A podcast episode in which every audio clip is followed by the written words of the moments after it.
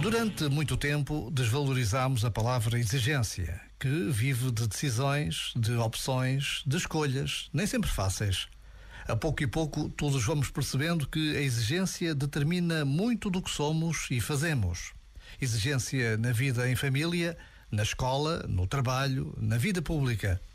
Precisamos de retirar a carga negativa desta palavra e descobrir o futuro que ela traz consigo.